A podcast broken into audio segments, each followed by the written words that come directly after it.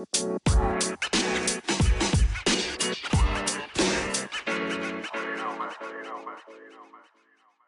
everybody, and welcome to Overtly Casual, the podcast brought to you by myself, Dak, and my brother Tyler. Hey, Ty, how you doing? Good. How are you? Good, dude. Uh, just been traveling a lot this week, so I'm a little sniffly. It's humid as hell in California, but I got no complaints. What do you got going on this week? Awesome, awesome. Um, I'm back to school. Got uh, work again, and I'm practicing for the AFOQT. That's the Air Force Officer Qualification Test that I'm going to be taking in February. So, uh, pretty much just getting ready for that and getting back to school. How about you? Uh, I'm in California on work uh, for the Air Force, obviously. Uh, yes, I'm just hanging out on the beach. Just got back from a beach run. Uh, it's definitely different than it's a far different climate than New Mexico. So I'm getting adjusted to that. I'm a little sniffly, all that good stuff being on a plane, uh, get all the sickness from there. But yeah, that, that's exciting stuff. The AFOQT, especially. Uh, we got an upcoming episode. It'll probably be four or five talking about should I join the military. Um, and speaking about agendas for episodes, today's episode is going to be far less MMA specific. Um, not that you should tune out if you're an MMA guy, but this is going to talk today. I want to talk about uh, one, the the casual topic, right? Is how California gets a bad rap, and then two, you and I are going to jump into leadership, right?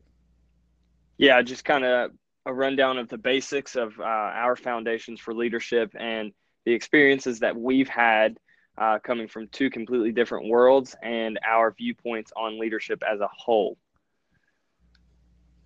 Yeah, dude. Um, so first off, California. Uh, I don't. Have you been to California outside of that one time you came with me? I actually have not been to California besides the time that we drove. Uh, so I flew out to Vegas uh, for two weeks, and then Dakota and I drove out to California. So that's the only time that I've been there. Yeah, man. Middle. So we talk a lot about, at least, and when I say we, I refer to society, right? We talk a lot about middle America and middle America this, middle America that. She's the fruit of the nation. Um, I like to think of middle California.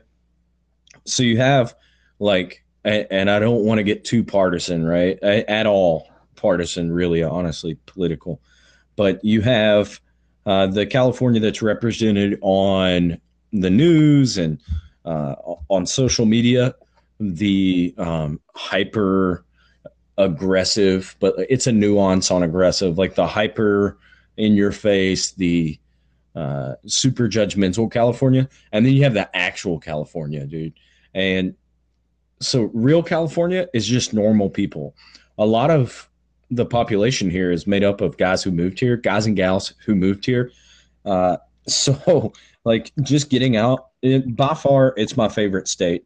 And so, traveling here with a bunch of military guys, everyone, of course, you have the guys that are like, man, Californian taxes, blah, blah, blah. Dude, they compensate you pretty well. They take about a quarter of your yearly salary.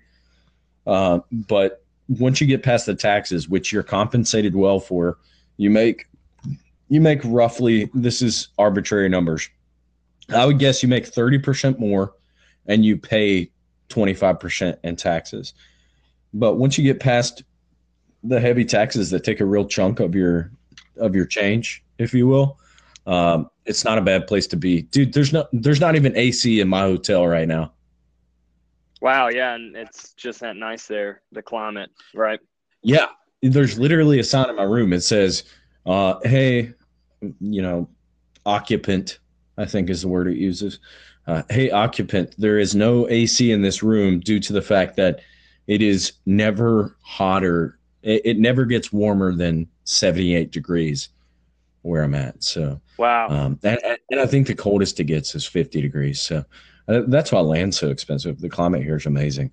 But yeah, the, the people get a bad rep. So I got to throw a little shout out to California and, and how um, this Appalachian man. I visited here uh, frequently to various parts of California. I fell in love with the state so much so that I'm moving to LA.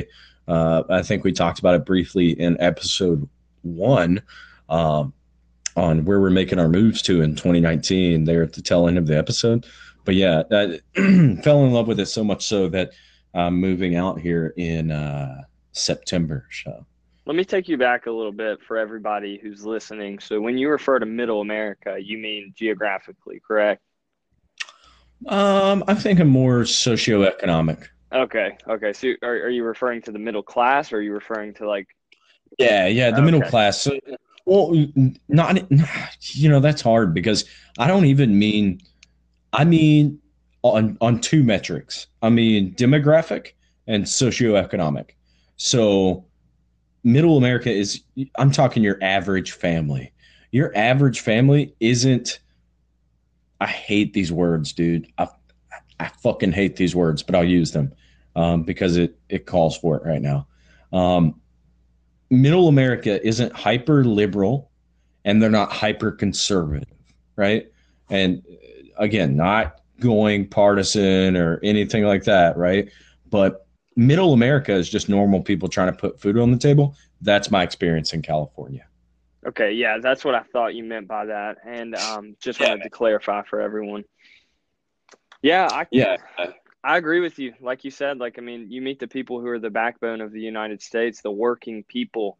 Um, they really don't have time or care to concern themselves with all of these things. So that's refreshing to hear that in a bigger place like California as a whole. Yeah, to a uh, today or yesterday rather, we went to this grill and they were playing Luke Bryan, and I'm like, whoa, man, California's really getting after it with some some. Uh, it's a nuanced country music, but um, yeah, man, the people here like you have such a diverse. It's it's California is a positive representation of America. And now, if you listen to the news, any pick your poison, right? Pick your poison. If you want to go to any news like mainstream media website, you're going to see a piss poor representation of what California is. Um, but you you come out here, man. Uh, today I had some of the best sushi. Like if you come to the Atlantic, or I'm I'm sorry, uh, I misspoke. The Pacific. Um, if you come to the Pacific, you're getting some of the best sushi. So we went to this uh, this sushi place today. Had some of that. Like last night, we went to a uh, a karaoke bar, and you know it's it's similar to being. Uh, you know, I've traveled the entirety of the United States if you go to a karaoke bar in Iowa, in Elk Horn, Iowa, for example, a town of like 500 people, they have a beautiful festival every every year called Tivoli, and I went there for Thanksgiving a couple years ago. It was like you're in a bar in Iowa, and uh, you know West Virginia, Florida, Texas. If you go to any karaoke bar, uh, and and you are in a place where Middle America is represented, not Middle America being you know the Midwest, again on those two metrics the demographic and the socioeconomic um, it, it's like it, it's kind of like a positive reassurance of where you're at. But I, I love this place dude. Some of the best beer in the world uh, some of the best food um, yeah but i had, I had to do Let's What's be uh, let's be a little more specific though. Um, what city or region or area are you in? Are you in Southern California, Northern California? Um, whereabouts are you in California? Because uh, as everyone knows, like California is a large state and it differs from place to place. Uh, so I think it'd be good to give them an idea of where you're at. Okay, uh, fair enough. So when I speak of California, I'm not just speaking about this trip. I'll be for the next uh, two or three episodes this one included, I'll be shooting from this hotel room or recording from this hotel room rather. And um, so right now I'm referring to Central California. Uh, I'm near. I, am actually near a small Danish town called Solvang, Solvang, maybe. Um, the name escapes me, but it's along those lines. Uh, but he, when I speak about California, I'm not just speaking of here. I'm talking San Diego, L.A., uh, Redding, so Northern California, Central California. Um, that's what I'm speaking to. So when it, it, comes from a place in my heart that speaks of the entirety of California, but specifically now I'm, I'm speaking of Solvang uh, or near Solvang, California. Uh, but yeah, man, and there's uh, you can get everything you want here. You can go to comedy clubs, concerts of any sort. You can go to uh, what's the EDM? You can go to EDM, country, uh, rap concerts, all that in the same city, which is mind blowing. Uh, not to mention San Diego is my favorite city of all time. The uh, the so California hosts twenty five percent, a full quarter of the United States homeless population, and I didn't see a single homeless individual while I was in San Diego. Wow, that's crazy. Yeah, in LA, in LA, uh, they actually have something called Skid Row, which is it's a homeless camp basically, and you see. I might exaggerate a little bit, but that's fine. Um, you see like a thousand tents with homeless individuals just occupying a whole street. It's called Skid Row, is the uh, slang term for it.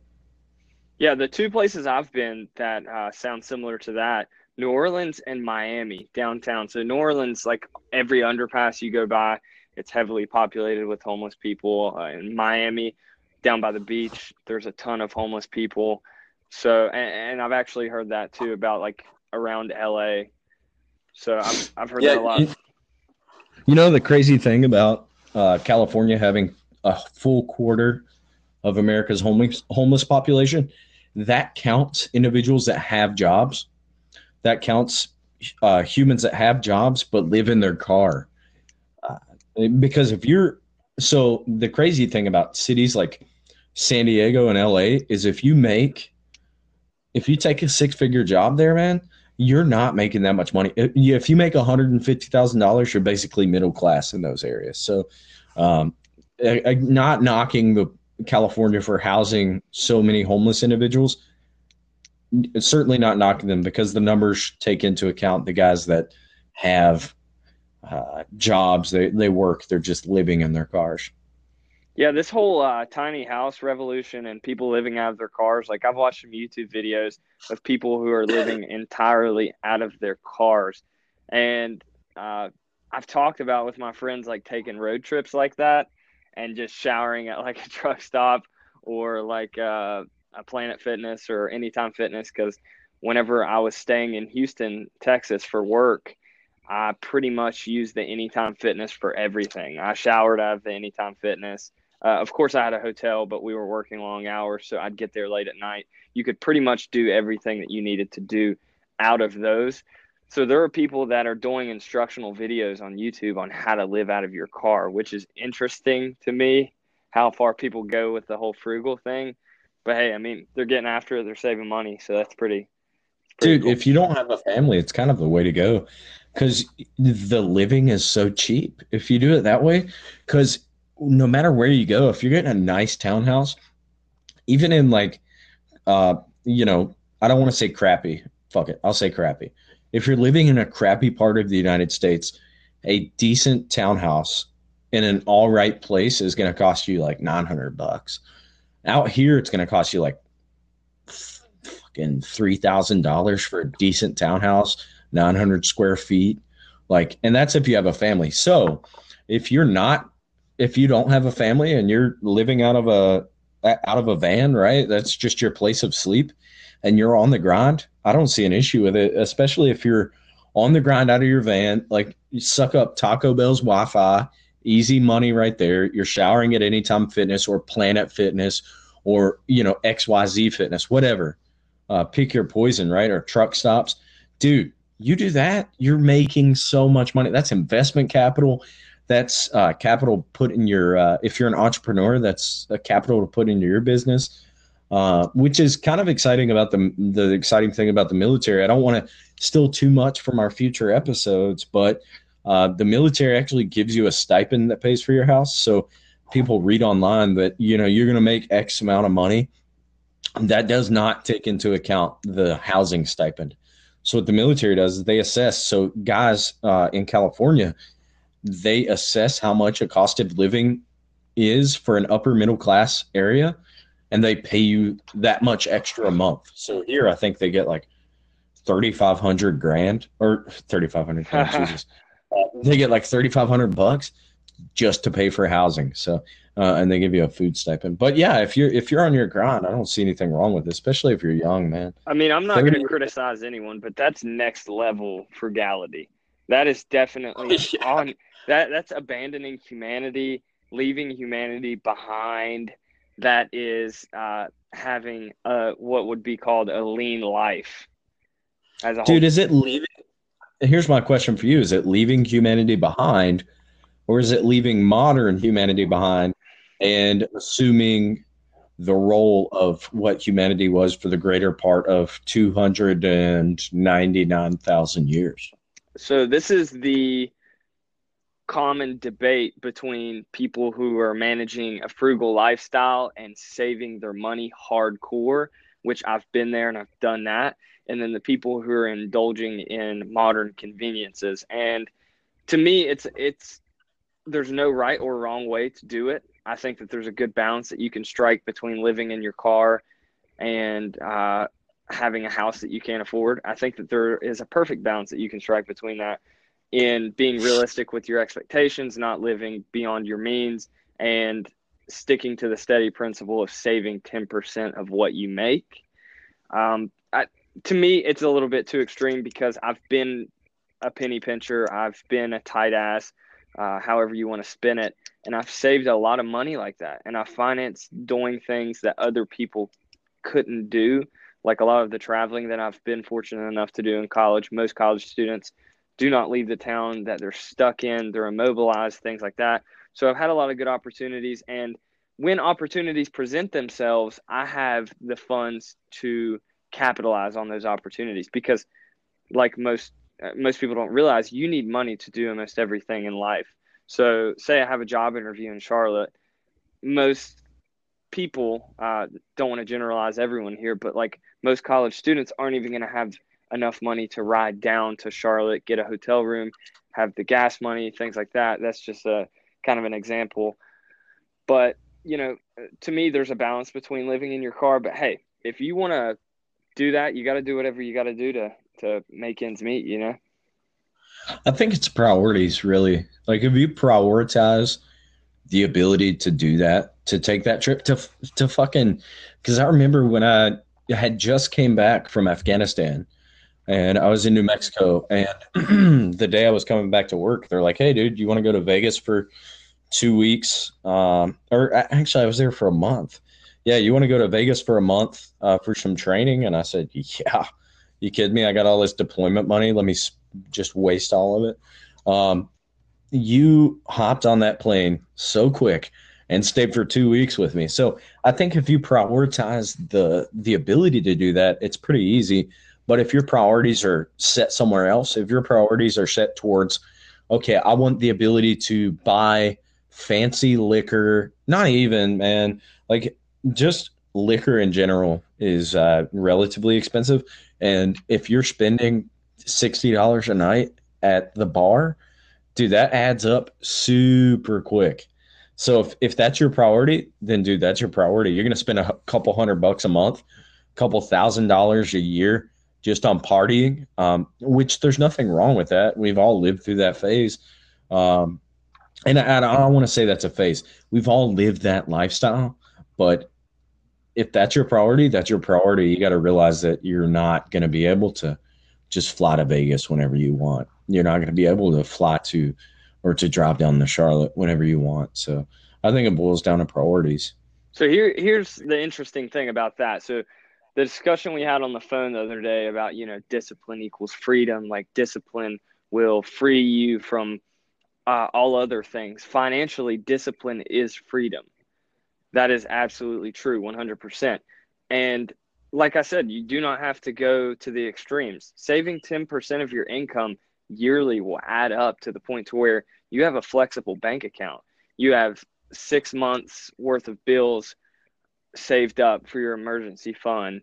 And then you just keep adding into that savings fund. And then that discipline that I had to save my money throughout college. So it wasn't that I had to miss out on going out with everyone you know, maybe from times that time to time I stuck to my budget with my groceries and I had to turn down like going out to eat or something like that. That's the discipline that it requires to do these things. And those same behaviors that I've developed while I'm here in college uh, with not an insanely high income, once I do have that income, it's going to carry over to a carefree lifestyle for the rest of my life. You know, it's it's going to carry over to, uh, you know, after a few years of saving, like I'm not only jumping on a plane to Vegas and staying for two weeks and taking off of work uh, and keeping it all good there. I'm going and I'm buying a car, whichever car I want. And that's what people don't understand is those things require discipline. And just like every other craft, it requires attention and uh, hard work every day. Yeah, I think a lot of those values you've assumed have come from um, something that we're going to talk about, and in a, we're going to dedicate a whole nother episode to this. Um, but transcending your uh, socioeconomic class, which is something that uh, our mother did, and we followed suit in doing. Uh, she took amazing steps towards transcending her childhood, which um, it, we won't get too deep in on on this one. The transcendence of socioeconomic class, um, the realizing of potential. Uh, you can get caged in. That's the, that's a weird thing too about traveling. Is so I was thinking about this the other day, and um, when you hear someone is from Louisiana, you think crawfish. When you hear someone's from Georgia, you think about the Bulldogs, right? Tennessee, you're like, wow, Nashville's beautiful. When you hear someone is from West Virginia, you think, you start, you know, there's always the joke every time there's the dipshit in the room that is like, oh, so when did you sleep with your sister?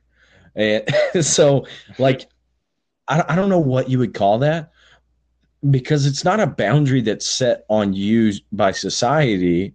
It kind of is, but I think it's a shared responsibility. And both of us being from coal country, southern West Virginia, um, I think that transcending the barriers that people will put around you and getting past, showing value past that joke that's made, because that joke can set the tone for your entire presence wherever you are, whether it's a job, whether it's a, a vacation, whatever it is. If you allow that to be the tone, um, and you don't have to be aggressive, you just show it um, through making timely and educated comments through um, basically being a good human being, being good at whatever you do, putting in the work, prioritizing excellence, right?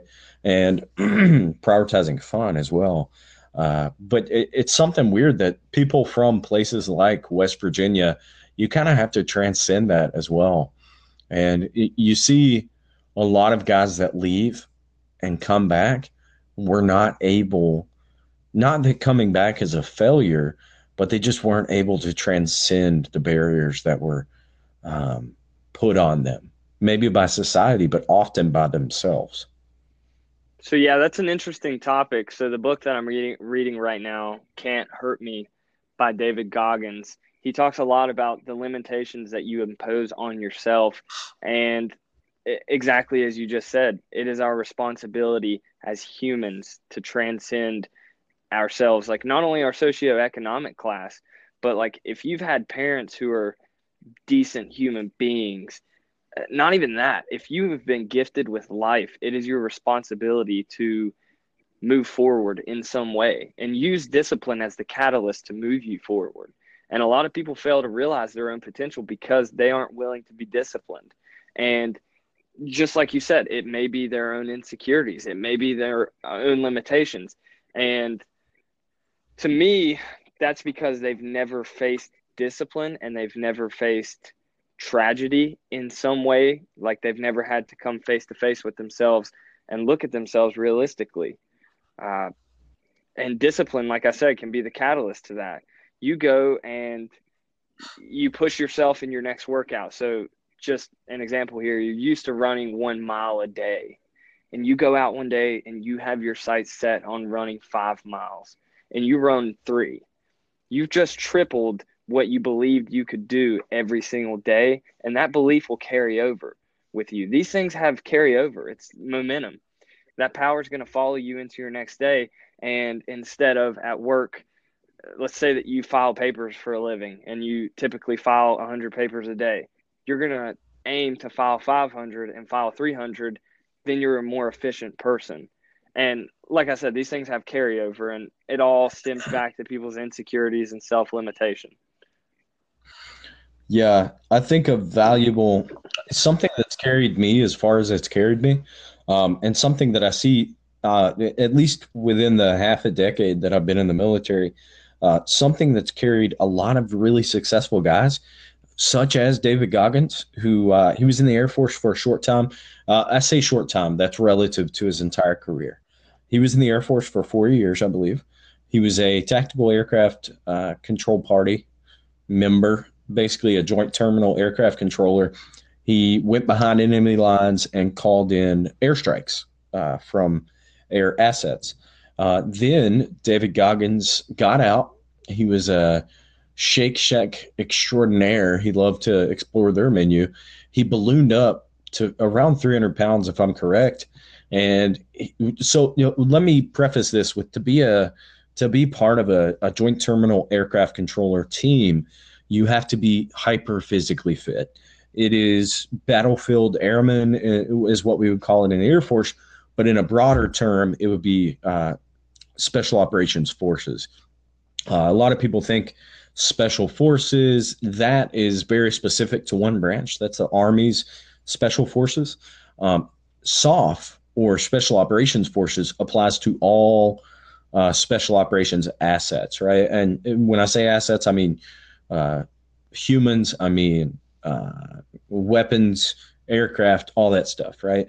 So SOF applies to enablers, which are guys that so air crew, special operations air crew, and then you have the operators themselves. So David, he spent uh, four years as an Air Force operator, and then he got fat and was like, you know what, I'm going to be a Navy SEAL, and he went out and did it. And the way he did it, and and the way I see a lot of guys succeeding uh, within not only the SOF community but the military as a as a broader spectrum is they apply a there's no other option.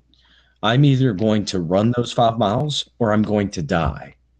Yeah. And if you get they, they get to three miles and they say, okay, I'm at three miles. I feel like I'm going to die. Either I'm going to die at 4.6 or I'm going to make five miles. So, uh, uh, again, it's prioritizing uh, the greater objective over self. And uh, th- that gets a little deeper, but yeah, it, it's it's absolutely deeper, and uh, that was a pretty good breakdown of David David Goggins and his experience uh, with the military. You know, you could sit, we could sit here and talk about David Goggins probably for two or three hours, just talking about his story and all the things that he's been through. Uh, but yeah, the guy was 297 pounds, and the key to getting started. So he had three months to lose 110 pounds because he had to weigh 190 pounds so to get to 187, he had to lose 110 pounds. So he would go out, and on the first day, he was a pretty fit guy before. So he's like, "All right, I'm going to run a mile." Got a quarter of a mile through, quit. Okay, came back the next day, tried it again, couldn't make it, out of breath, gassed, wheezing. The next day, he did it, and that's the biggest problem that people have is taking that first step.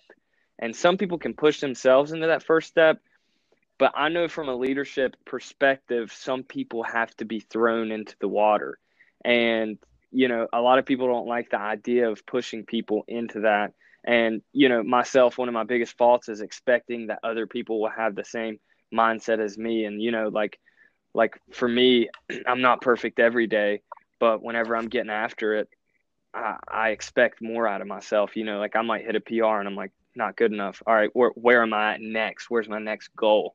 some people are just okay with getting out of bed in the morning and putting their clothes on and going to their job and just making ends meet. But, uh, you know, like we said, like that's not the disciplined lifestyle that's going to free you from yourself and your own insecurities. So, pushing people into that first step, I really wanted to ask you about that. How do you, from a leadership perspective, motivate someone to get after it if they don't have that mindset. And I don't want to classify these people as being weak, but you know, uh, for me, I, I often encounter people whom I feel are softer individuals than likely than the kind of people that you're leading. So for me, learning the dynamic and how to get them to take that first step, whether it be physically or mentally, can be challenging sometimes. So I'm curious to know what do you do to get people to take that first step? That is a hard question. That is something that uh, I think every leader asks themselves. Um, and oftentimes I find myself asking that question to guys that I uh, serve with. And the biggest, one of the biggest and most difficult things for me to do is forgive past transgressions. Um, there's the the best lesson that I learned, and this was a lesson learned not in a classroom, but a lesson learned uh, actively in leadership was forgive the past transgressions. And I don't care where my guys are, or, or n- not that. I, I don't care what they did. I care about what they're doing. You know what I mean? Like, yeah. You know, in the military, you're often leading. So I've been in for, you know, going on six years now.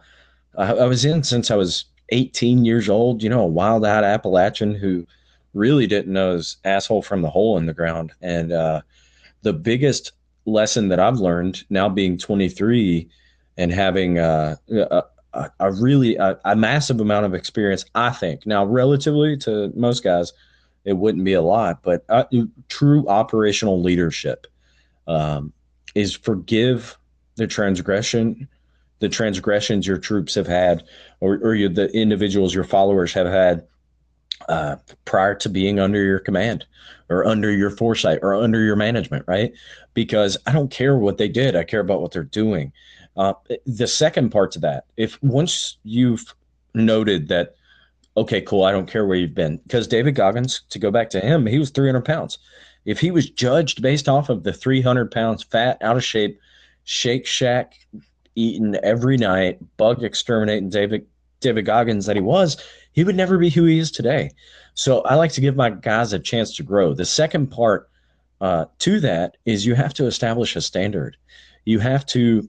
So what I do with every new troop that I get, uh, I sit them down. Now it, we have a procedure in the Air Force, which is uh, we give them an, an initial assessment where you as the leader you as the uh, so myself being a staff sergeant i sit down my troops my young airmen and i set the standard.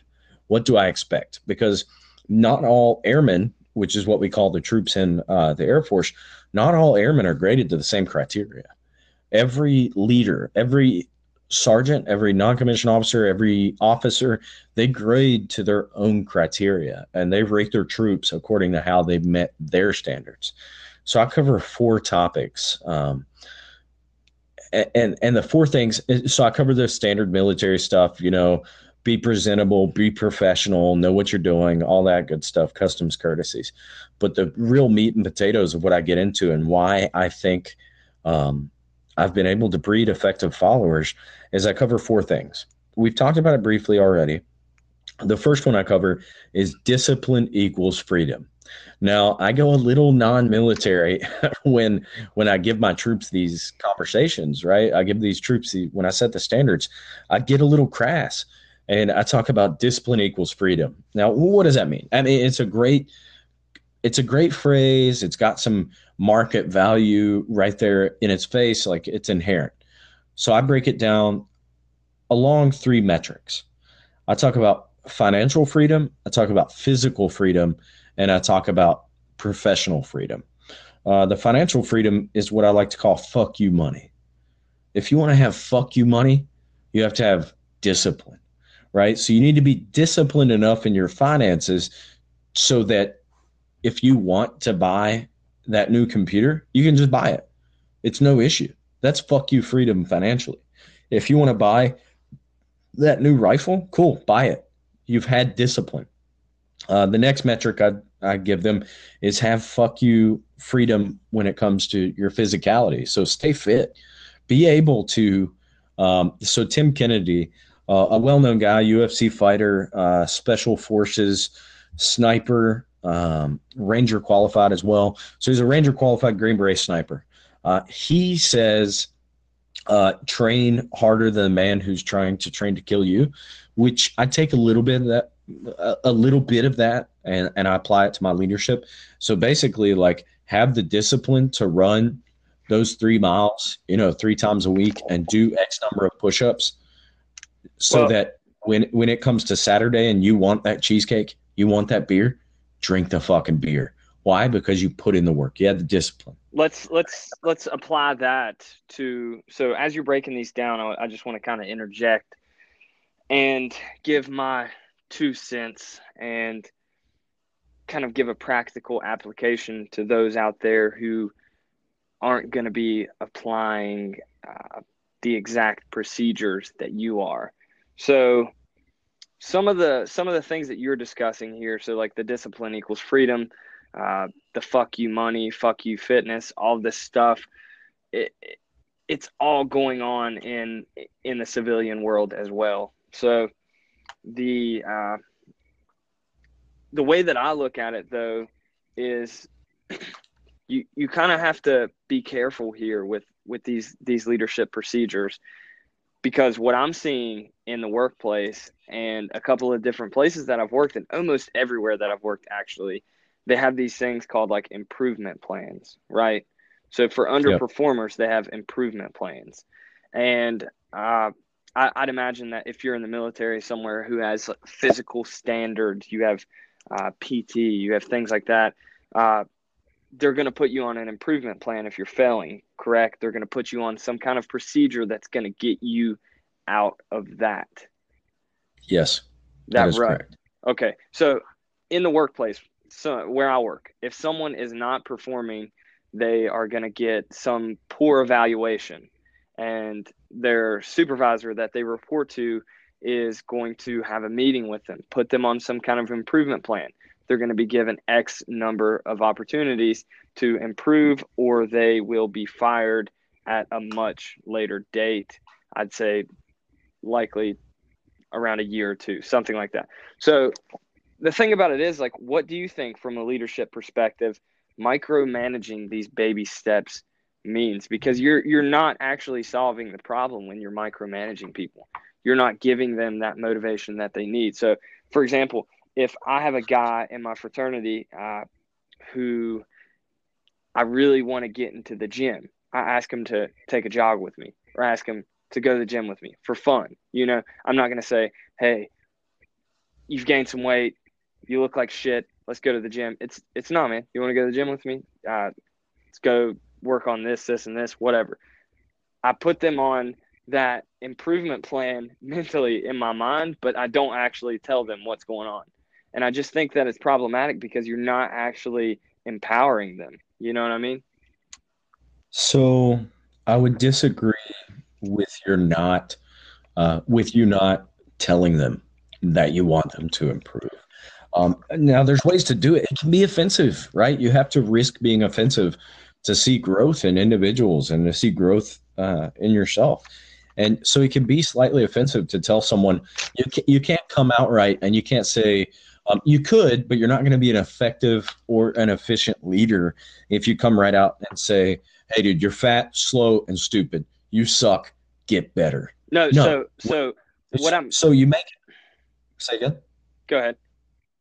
So what I would suggest to anybody who's struggling with this same issue is make it team oriented um, we really undervalue both corporately, right? So in, in private sector, in an IT office, in the military, I think that something that is holistically undervalued uh, in in American society today is teamwork, right?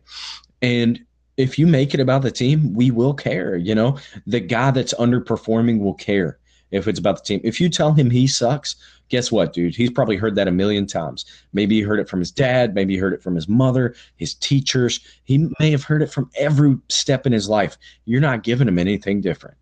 So he's part of a team. And and this is going to my next three points that I wanted to talk about with regards to what I tell all my troops. But um, you have to orient it less about, hey, dude, you suck. What the fuck? You can do that with someone you know, but if it's someone you're leading, you have to say, "Hey, man, you're slowing down the team. What can I do better to help you to help you grow?" Yeah, right? absolutely, and I, I, I do agree with you.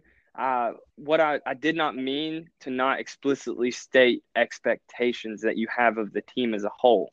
But what I meant is you do not point the individual out. So I think that we can come to agreement on that because that's what you're talking about. Make it about the team. Set an objective.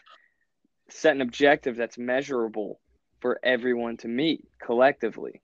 But yeah. pretty much what I'm discussing there was like having tact when approaching someone with your expectations individually. Yeah. So praise in public, punish in private. I don't think there should be isolation or ridicule associated with an improvement plan um, because they're still part of the team. You know, and and teammates don't fuck their buddies, right? So if you're you can with a high performing individual who's maybe having a hiccup in his performance, which we've all had, you can call him out in public. You can be like, "Yo, dude, what the fuck's going on? You good?" And then he'll say, "Yeah, you know, actually, uh, this, that, and the other. You know, the wife and I are fighting. The uh, my son is sick. Something. It's called operational risk management and crew, crew resource management, which is basically just, hey, do you have anything external that's affecting you from operating effectively? If there is something that is effective affecting you, it's hindering your ability to operate at a high level. Guess what, dude? We have crew resource management, communication. Um, here is the micro improvement plan for that part of your life. Sometimes, now in the military and in the private sector, if you're in a high paced environment, that's going to mean compartmentalization. Uh, you're going to have to take your issues, tuck them away, compartmentalize, and address them in three hours after the operation is finished, or address them in two days after the rocket launches because you work at SpaceX, right? Um, these these things are not inherently uh, just only for the military. And I think when you talked about micromanaging, that's a great transition into my next point about um, decentralized command. That one's a tough one because command is a strong word. It's something that is uh, almost ex- exclusive to the military and its affiliates. Um, but basically, what it means is separate. Uh, it, it's delegation of responsibility. So, anytime during this conversation that I use the term decentralized command, what I'm really talking about is delegation of responsibility. Um, the way that I explain it to my guys, and this is the second thing in the list of four things that I cover with my dudes, is I'm going to give you command authority. So, how that applies to the civilian world is I'm going to give you managerial responsibility. If it makes sense, it makes sense. This is going to help you grow. It's going to take something off of my plate and it's going to make us overall a more effective team. And so, delegation of responsibility. So, for example, uh, say you're running a scheduling department and you as the manager in that department are responsible for the day-to-day responsibility you're responsible for day-to-day operation. But if you're in a managerial position you might be overseeing another department. You might have other things that you have to be you, you might have to do analysis. You, there's a plethora of things depending on your industry of that are in addition to your managing that scheduling department. So what you need to do uh, I think, is empower your guys, teach them what you know. Say, here's how you do this. If you were going to run this department, here's how you would do it. That's going to allow those guys to grow. It's going to be able to, you're going to be able to isolate your high performers and to utilize them better and get them the promotions they deserve.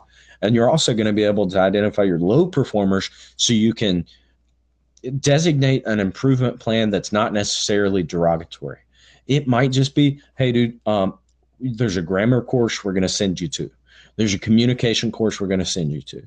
There's a, a, an analytics course. There's, I mean, and it's industry specific. But that's my second point. If you don't mind, I'd like to uh, wrap up my points really quickly in the next few minutes uh, with my final two points. You think you good for me to do that? Sure.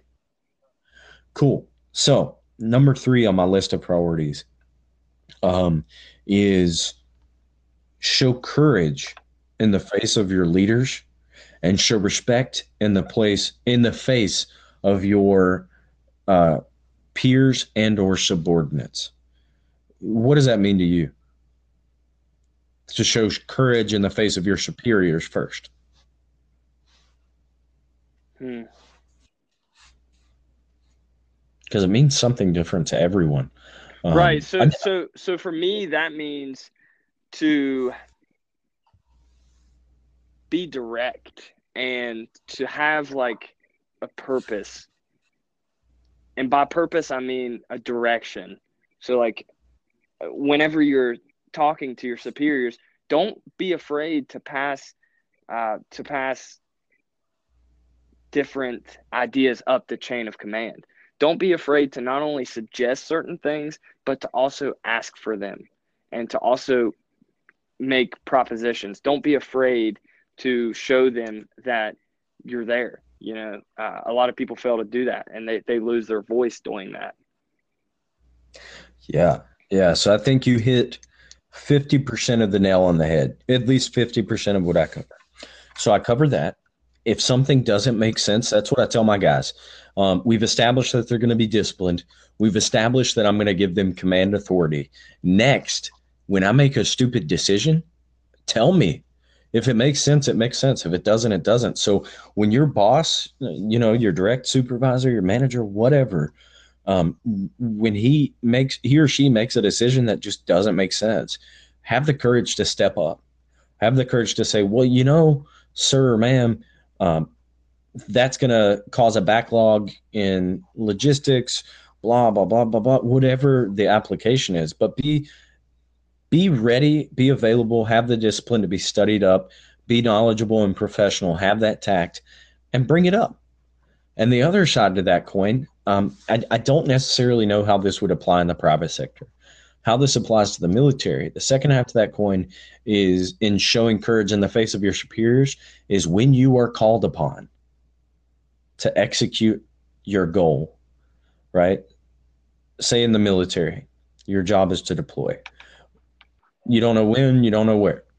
When you are called upon, have the courage to maintain the discipline, to have your life in order at home, to have your finances in order, to have your bags packed and ready to go if that's your job. But have the courage to when they come and they ask you, hey, man, uh, you got to be on a plane in, you know, three hours. Can you do it? Yes, yes, I can. That's that takes courage because it takes courage to maintain that discipline all the time. I, I, and it's that it, there's not an inherent gap where there's no leisure time built in. It's just discipline that equals the freedom for you to be able to say yes, send me. Um, that's that's one half of my third point. That and the absolutely other is, just to just to interject real quick. That absolutely applies to the private, the civilian sector, all of these different places, uh, because the people who are willing to say yes to new uh, positions, to new ideas, to new proposals. Uh, maybe you're the go-to guy in the company, and they're like, "Hey, man, we really need. We have a new client halfway across the country. We need you on a plane. Let's go." You have to be ready to do that, and not only if it's your job, but if you have it in your mind that you're looking to advance your career and you're looking to take it to the next level increase your pay, gain that flexibility with your finances, which is what most people in these other sectors are looking for. They're not looking for the different kind of uh, the same kind of fulfillment that you all are. Um, just be the guy that that's always ready to go. Uh, I mean, that's going to pay you dividends no matter where you're at in life. Because I have guys from a leadership perspective. I have people who I know I can count on, and that pays them dividends. So if I'm like, hey, I need this task done, I hit up that person who can do it no matter what, no matter if they need to drive an hour down the road, two hours, three hours down the road. I know that when I ask them that, they'll do it. So, kind of like you said, like always being ready to go, it'll always pay dividends. Yeah, man, it's, it's important to show that that amount of courage, that amount of discipline, that amount of com- uh, the, the amount of uh, teamwork involved in that, man, that is invaluable. Um, in the military, there's some limiting factors such as, you know, rank and time and grade and all that stuff. But in the private sector, man, there it's truly limitless where you can go with that. If you're the guy that's ready to go, damn, dude, you can go anywhere. you might be, you know, managing a hedge fund when you're 28 years old if you if you have that kind of gumption to you. Um, that's a good transition though into the second part of that. Um, is the second part is to show respect in the face of your peers and subordinates. Uh, for you, what does that statement mean? The biggest takeaway that I've learned from my experience is to manage the image that you want to portray to your guys. So you don't want to have too much pride and too little humility. You, you have to have a good mixture there. I think that the biggest thing is is having humility to those younger guys. And you know, I think that Jocko talked on this, uh, Jocko Willink on the Jocko podcast. He said you have to maintain a balance here, and you have to expose your vulnerabilities to your guys. First, you establish that trust in those personal relationships, and then you can expose your vulnerabilities. You can offer up. You can have humility. And once they know your vulnerabilities, they're no longer your vulnerabilities because everyone knows them, and they're not, not your weaknesses anymore because they don't make you feel insecure. So I think to me, you know, the humility is the biggest part. Perfect. Yeah. So the biggest part is humility. Um, if you're if you don't know the answer to something, if you don't know your immediate actions, what am I supposed to do in this circumstance? Guess what? That's fine. We can remedy that. We can fix that. What we can't fix is if you lie about your inabilities, right? You get insecure. You lack humility now we got bigger issues. We have we got bigger fish to fry, as they say, right? So um, I, I really I really think you hit the nail on the head with that one. Um, and the other piece is uh, just don't be a dick. That's what I tell my guys. And what I mean by that is, you know, maintain humility. Don't be a dick. Uh, what what that entails is not creating an environment that is um, you can joke around, you know, you can fuck around, but when someone's uncomfortable, they're uncomfortable. So don't make anybody uncomfortable right? I, and if it's a situation where it's just one person who is being hyper perceptive to like being I, I don't have any better terms than if someone's just being a little bitch then they're just being a little bitch right? You can get to the bottom of that. You can figure out why something is uh, overall just don't be a dick. So maintain don't be a dick. Uh, my last point on what i brief my guys and this is my favorite one is we are a team. Through your successes and through your failures we are a team so if anybody fucks with you they fuck with me and nobody fucks with me right that's what i tell my guys i like to build a bravado around these dudes um, a persona if you will of our little uh, i've got five guys under me and uh, it's like a little a little mob you know it's like a little uh, little family in one of the boroughs. You could only, York, you know, you can only and imagine it's, what kind of action I got going on here. yeah. Yeah, for sure. Yeah, you guys are. Uh, you know, that's the first team that a lot of those guys in, in both the military and in college. Um, when you're talking about fraternities in the military, that's the first team some men have ever been on, um, and women included in the military. But um, and sororities for for the uh, for the universities. But that's the first team guys have ever been on. So if you're not building an environment that's conducive to teamwork, dude, they got a bad taste in their mouth. They get a bad taste in their mouth about teamwork, and that's just not good. That sets them up for failure. They'll never realize their objectives. You know, something I like to to throw in there is uh, so. Have you ever heard of operating in the gray, the gray area? I've heard the expression, but I don't really understand uh, for most context. That's what I ask all my guys to explain what operating in the gray means. And and here's how I explain it to them. So, how do you get the color gray? Black and white. That's it. What is the black and the white of something? It's the rules, right? Yeah. So to operate in the gray, you have to know the rules and you better know them well. And uh, I like to use Frank Lucas, the heroin king of Harlem, as my example of explaining the gray. Um, No, if there's any military guys listening, they're probably frowning upon my use of a drug kingpin uh, as an analogy in leadership in the military, uh, but they can get over it because I think it works. So, the drug kingpin of Harlem, we're talking actual mobsters, we're talking gangsters in the old sense, right? Gangsters in the old sense, do you think they drive around with a busted tail light? No, because they're going to get pulled over. That's right. So why would you walk around with a fucked up uniform? Why would you do anything regardless of your regardless of where you're at? We're gangsters, baby. Why would you drive around with a busted tail light? Why would you walk around with a shitty uniform? Why would you misrepresent yourself in, in public by, you know, being unprofessional and getting leadership's attention? So getting the, you know, as the analogy goes, why would you get the feds on you? Why would you do that? You wouldn't, right? Not only so leadership goes, I mean, it's it's not only your impression on leadership, but perception is everything. And the way that yeah. people see you is the way that you are. So uh, in the military, I mean, if you're wearing a sloppy uniform or you know you're a guy, I mean, I'm not sure if this is a regulation, but you know you have a beard and you're wearing your uniform out and you don't have any kind of waiver waivers and things like that. Um, I know that I've seen some mess about that online, like on the internet. Or I mean, even if you're one of my fraternity guys and you're out uh, drinking in public and just uh, acting a fool, and you're wearing our insignia, like our letters and things like that, uh, and you're identifying yourself with us as a whole, the team, and you're just making an ass out of everyone. Yeah, dude. Why would you fuck the team like that? Why would you? Why would you drive around with a busted tail light? Why would you, you know, wear the uh, wear your fraternity's letters and throw a couch through a through the mayor's window? Right? Like that, that's crazy. Probably wouldn't happen. But why would you do that? You wouldn't. Probably. So would I tell my guys.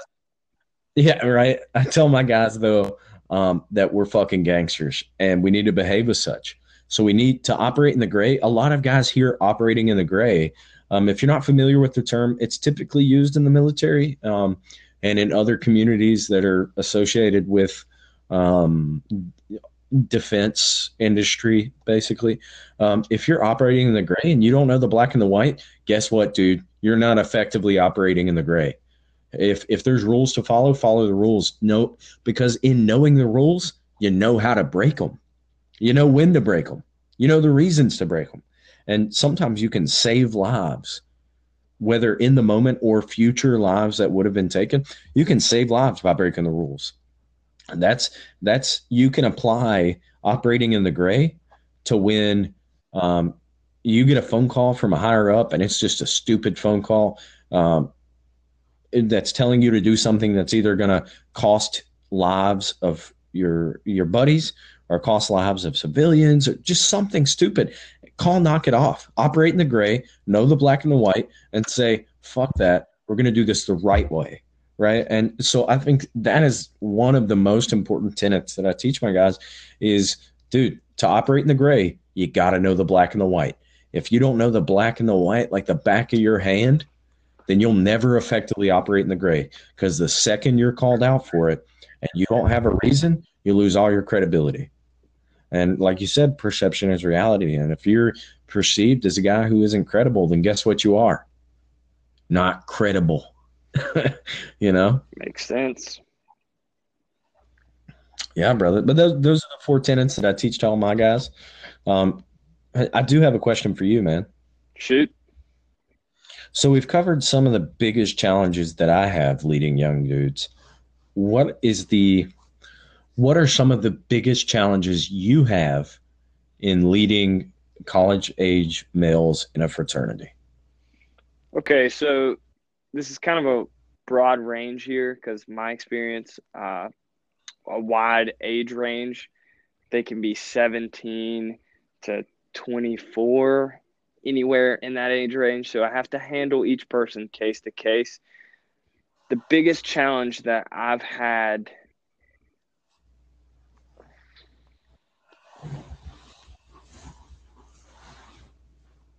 Yeah, whether individual or uh, uh, as a group. Yeah, that's difficult. Um, I think probably instilling the type of discipline that's required for these things to run effectively, uh, instilling that into these guys because because it's it's difficult to teach someone how to be disciplined. It's difficult to pass that on to them. But I've found a lot of success in uh, I've I've been known in my younger years as a leader to kind of bully people, like hard nose them, like get in their face, things like that, criticize them. Uh, instead, I think the best way is likely to just lead by example. Um, just be there, be a part of the team. Don't be the person leading the pack. Stay beside of everyone. Uh, don't be afraid to to do things. You know, have the humility to do the tasks that you know the lower level guys should be doing. Don't be afraid to do those things. Show them that you'll do it, and that's meaningful. And they'll end up coming back for that. But yeah, like I said, getting them to care about the mission, so to speak, is probably the hardest part. Yeah, a lot of people think that when you, so in the military, when you make rank or um, for a fraternity, when you become the president, a lot of people that enter those roles assume that your responsibility diminishes. But really, you are now tasked with doing all the day to day procedures that the uh, pledges that the members, the brothers in the fraternity, that the the young guys, the young enlisted dudes do. A lot of people think those abilities or, or, or those skills just go away, and now you're a leader. So you do what a leader does to effectively lead, you have to effectively follow, which means you have to be able to execute that as good, if not better, than your guys, or else you lose that credibility. Right, and that's not the the least of my worries is the clerical day to day duties. That is the very least of my worries. I can knock those things out. The hardest part for me is bearing the burden of leadership. The hardest thing is taking it on the chin, taking other people's failure on my chin always being the the person who's willing to step up and take those blows and um, to be the person who's there for people when they're down and out no matter what. I think that that's been the most difficult transition for me because i'm no longer a part of this team. I'm the moving force. I am the person that people rely on. And you know it's a difficult transition. You know i've, I've fallen into leadership positions all the way throughout life pretty much just because I'm a loud, outspoken person. But uh, this has been the first one that's been meaningful where I can really impact people's lives. And having the power to impact people positively or negatively, that's a big burden to carry on your back, which I'm not complaining. It's awesome. It's great. It's super rewarding, but it can also be a huge source of negativity to yourself when other people are letting you down. Okay. So my next question would be since you spoke about when people let you down, what has been your biggest, your single biggest failure as a leader and as a follower? I think the follower part is extremely easy. I'm a poor listener. Um, I'm set in my ways. I know what works for me, so I assume that it works for everyone else. Um, so I have a hard time listening. I'm a bit impatient at times.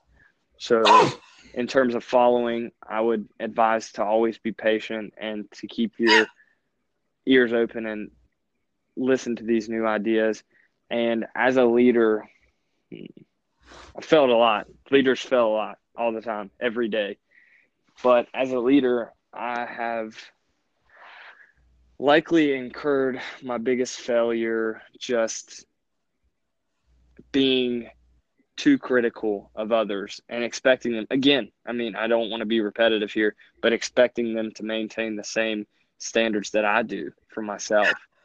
Expecting them to to study when they're tired and to not make excuses. It's not realistic to think those things yeah, it's funny you say that that's your biggest failure as a leader because that is that's precisely my biggest failure. Um, I, I I wasn't born knowing to forgive your guys. That's why my first thing that I preach in leadership is forgive your guys' past transgressions. Right? Um, I judged. I had a guy who, at face value, was not good for the team but realistically, when I looked, when I took a step back and I took ownership, I realized I was not giving him the appropriate level of authority. I was not giving him the ability to grow. I was giving him no ability to, you know, make amends for the things he had done for, you know, failed PT test, failing to meet standards, stuff like that. So I was hindering him. I was hindering my team, and overall, I was hindering my own my own self because I'm a firm believer there are no bad teams. There are only bad leaders. So um, that was my single biggest failure. Is I had a guy. Uh, I still actually have the guy, and I, I just judged him so harshly.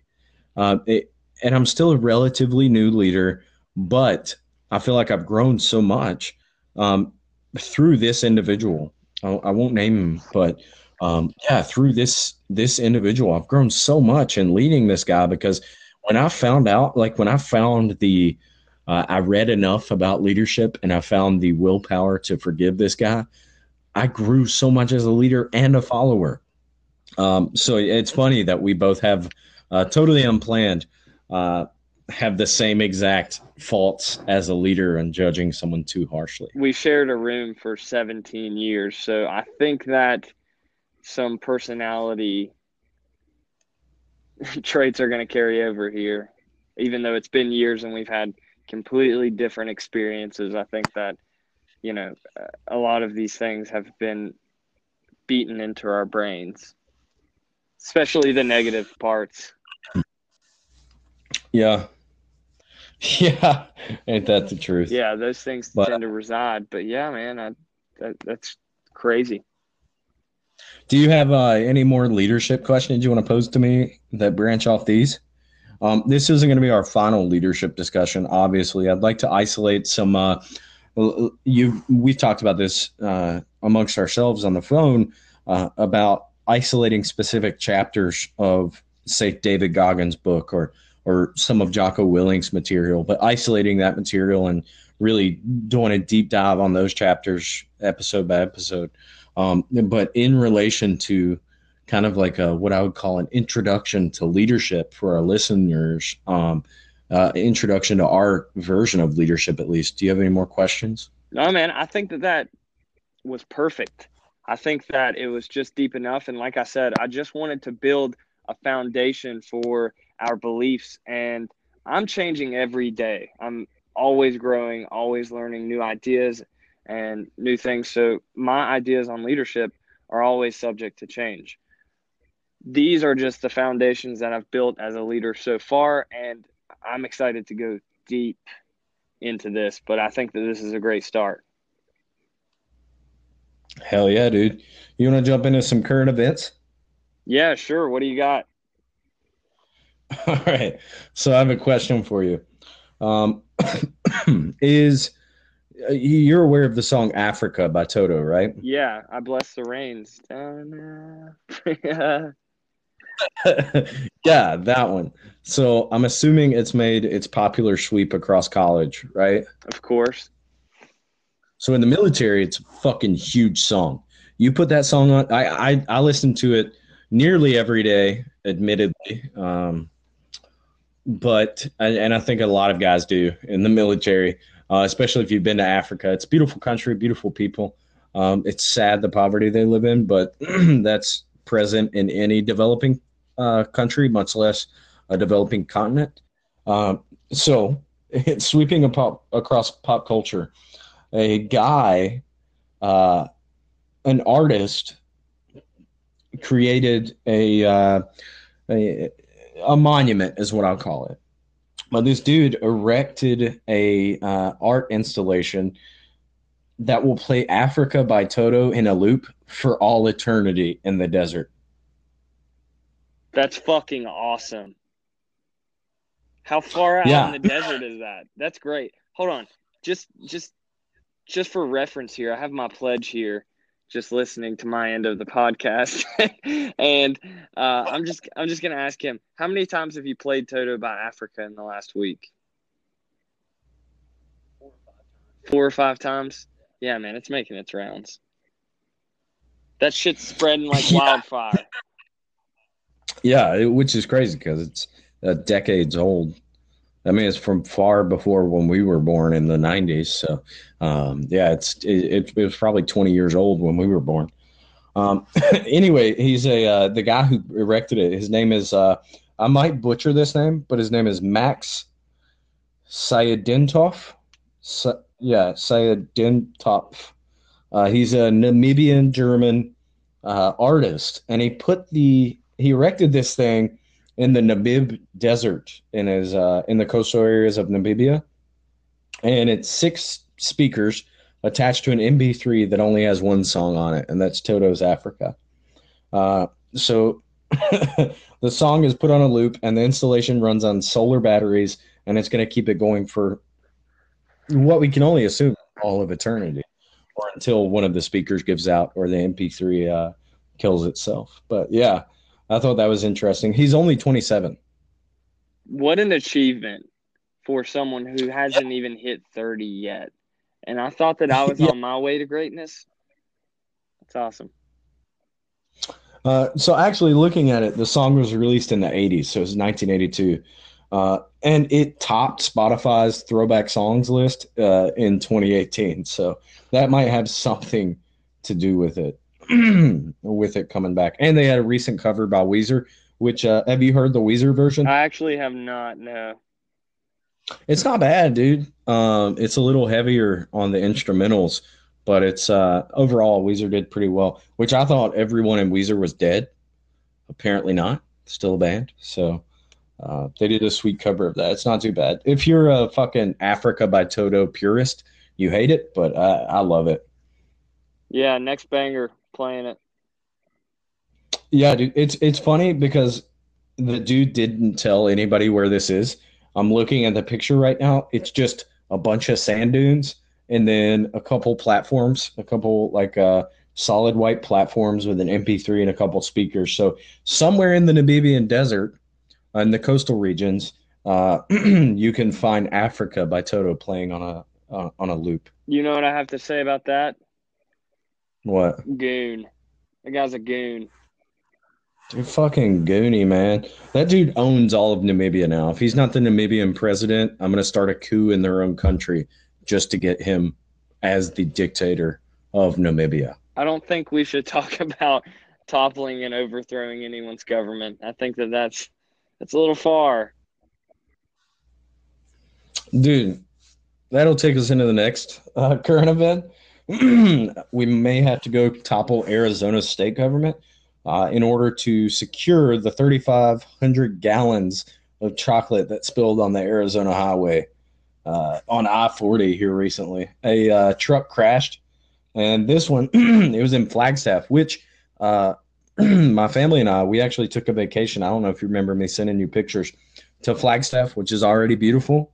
I can only imagine this upped the property value. It, it's essentially like, uh, you know, those giant tanks that look like they carry gas mm-hmm.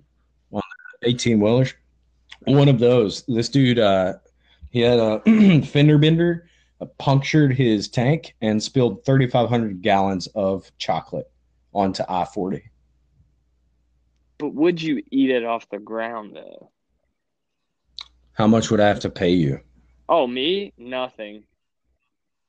Nothing. Nothing at all. I mean, like I would just do it for the for fun, like for a picture or something like that. Like I don't know. I I really I mean I licked dog shit for five dollars when I was in fourth grade, so That's funny, man.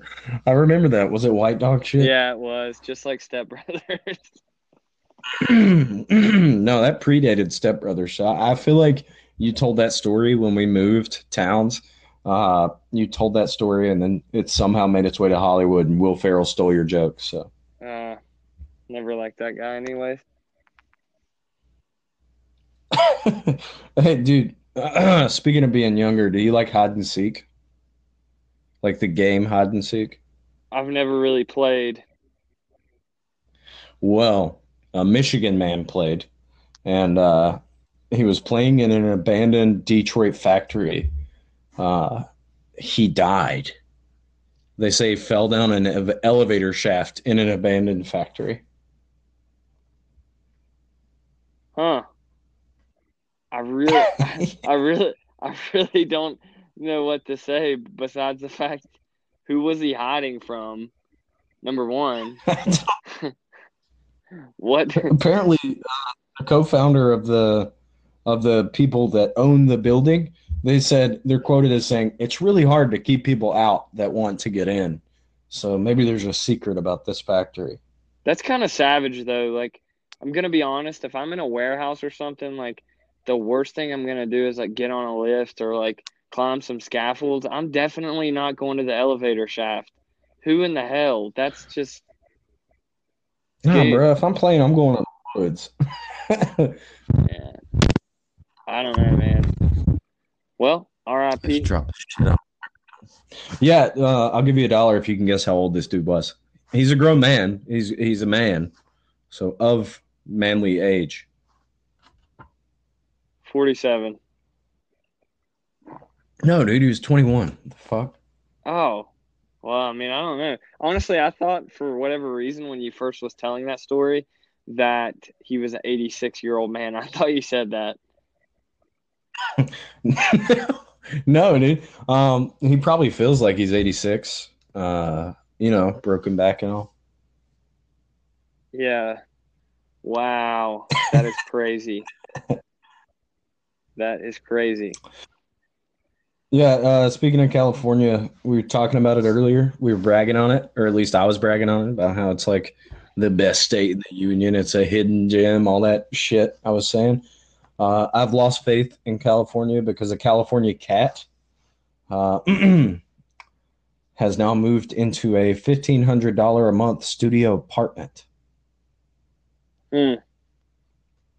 in San wow. Jose. But apparently, they split it between a few cats. So a cat's apartment is twice my rent. Nice. On that note, it's.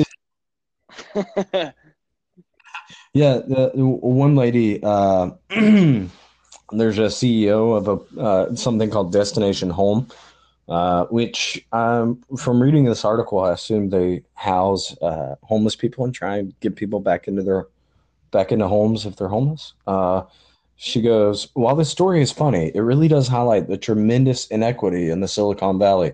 We have thousands of people on our streets, and we're paying to make sure that our cats have a place to live. I really don't know what to say about that. I don't. A sensitive topic, I think, but you know, people are going to do what they want to do with their money. So,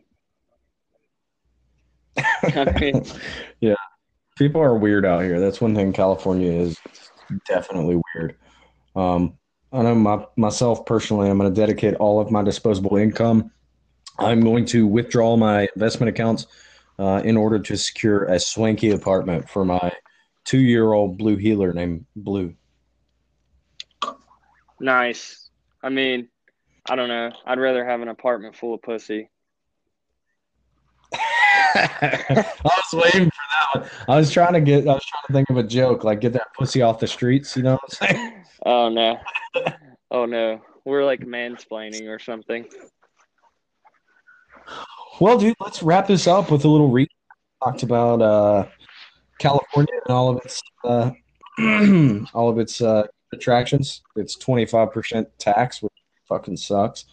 Um, we talked heavy into leadership, which I think is a great uh, a great breakaway from the MMA that we had in episode one, um, which uh, I expect Saturday to dive a little deeper into that one. Um, what can the people, the listeners, expect from future episodes uh, in the coming weeks? So we have a lot of fights coming up soon. We have UFC, I think it's 233 coming up. No, that one got canceled. Uh, so we got Bellator 214 and then we have the UFC Fight Night, which is on ESPN Plus now. So I don't even know if it's called Fight Night, but uh, we have the ESPN Plus card coming up with Dillashaw and Cejudo. So we're going to recap on all of our calls for that fight. And I just expect to dive deeper into our conversations about leadership.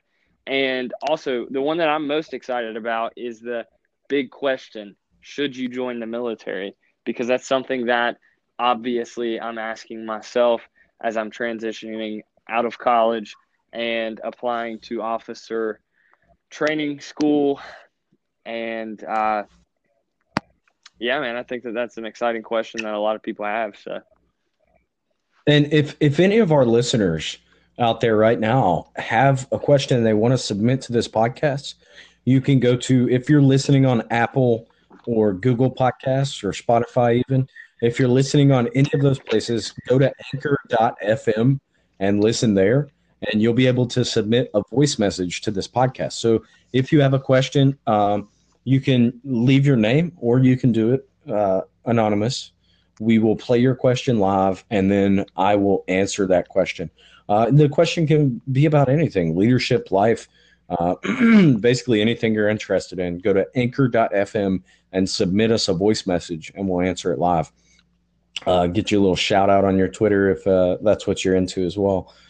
Um, yeah, and in future episodes this weekend, something I'd like to do, uh, something we're we're talking about. I'm going to read an excerpt from uh, Martin Luther King's A Letter from Birmingham Jail.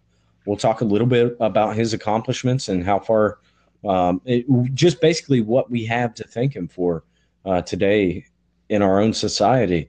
Um, so we'll we'll save that for Saturday. We'll jump into that. Uh, future episodes being, you know, should I join the military?